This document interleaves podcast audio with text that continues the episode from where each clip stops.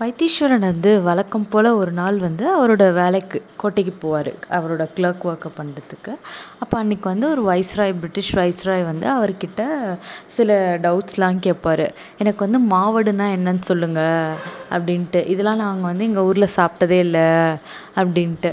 ஏன்னா வைத்தீஸ்வரனுக்கு வந்து இங்கிலீஷு தமிழ் ஹிந்தி சான்ஸ்கிரிட் எல்லாமே ரொம்ப அத்துப்படி. அதனால வந்து பிரிட்டிஷ்க்குலாம் நிறைய ஹெல்ப் பண்ணுவார். இந்த மாதிரி ட்ரெடிஷன் கல்ச்சர் அதுக்கப்புறம் ஃபார்மிங்லாம் எப்படி பண்ணுறாங்க நம்ம தமிழ்நாட்டில் இந்தியாவில் நிறைய இது வைத்தீஸ்வரனுக்கு தெரிஞ்சதெல்லாம் அவங்களுக்கு அப்பப்போ சொல்லி தருவார்.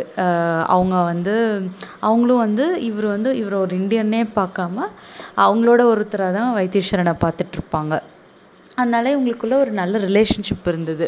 அதனால வைத்தீஸ்வரன் அது மூலியமா நிறைய பேருக்கு ஹெல்ப்பும் பண்ணார் இண்டியன்ஸ்க்கெல்லாம் ஒரு நாள் அப்படி தான் வந்து இந்த ஒரு வைஸ்ராய் இருந்துக்கிட்டு இந்த மாதிரி எங்கள் வீட்டில் வந்து கட்டில் பீரோலாம் செய்யணும் மரத்தினால. உங்களுக்கு தெரிஞ்ச யாராவது தொழிலாளிங்க இருந்தால் சொல்லுங்கள் அப்படின்னு சொல்லுவார். வைத்தீஸ்வரன் வந்து இதை யூஸ் பண்ணி ஒரு அஞ்சாறு பேருக்கு வந்து அந்த வேலையை பிரித்து கொடுப்பாரு. அதனால அவங்களும் பயனடைவாங்கல்ல அப்படின்ட்டு. அதே மாதிரி தான் ஒரு ரெண்டு ஸ்ட்ரீட் தள்ளி விஸ்வநாதனுக்கும் சாம்பசிவ சாஸ்திரிகளுக்கும் ஒரு ஃப்ரெண்டு இருப்பார் அந்த காலத்தில். லைக் வைத்தீஸ்வரன்லாம் சின்ன வயசுலாம் இருக்கையில். அந்த ஃப்ரெண்டோட பையன் பையனோட பையன் நினைக்கிறேன். அந்த பையனுக்கு வந்து அமெரிக்கா போக வேண்டி இருக்கும் படிக்கிறதுக்காக. அதுக்கும் வந்து சில அப்ரூவல்ஸ் விசாஸ்க்கெல்லாம் வந்து இந்த வைத்தீஸ்வரன் ஹெல்ப் பண்ணுவார். கவர்மெண்ட் கிட்டேருந்து அப்போல்லாம் வந்து சில ஆத்தரைசேஷன்லாம் வாங்கணும். அதுக்கெலாம் வந்து வைத்தீஸ்வரன் தான் நல்லா ஹெல்ப் பண்ணுவார்.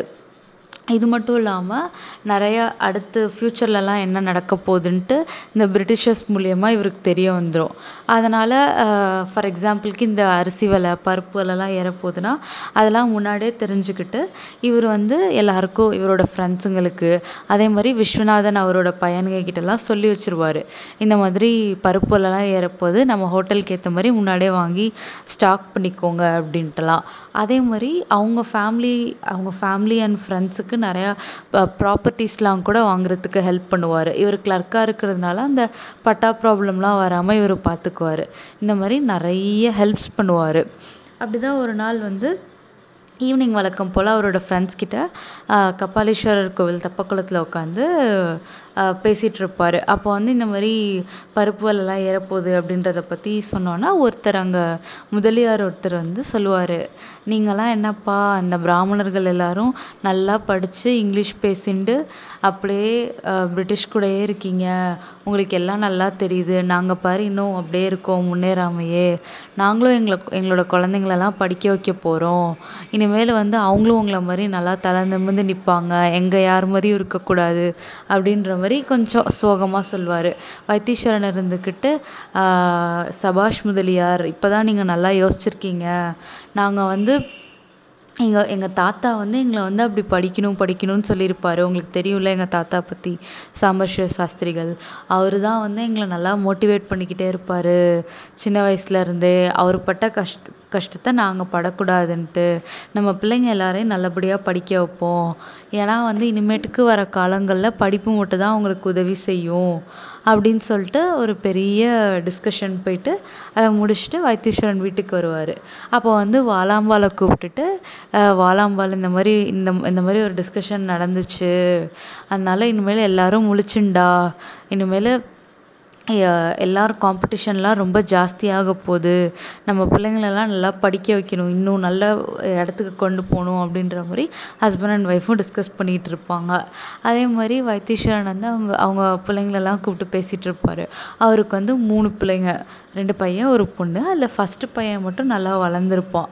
அவன் வந்து அப்போ தான் பத்தாவது படிச்சுட்ருப்பான். மீதி ரெண்டு பேரும் சின்ன பிள்ளைங்க.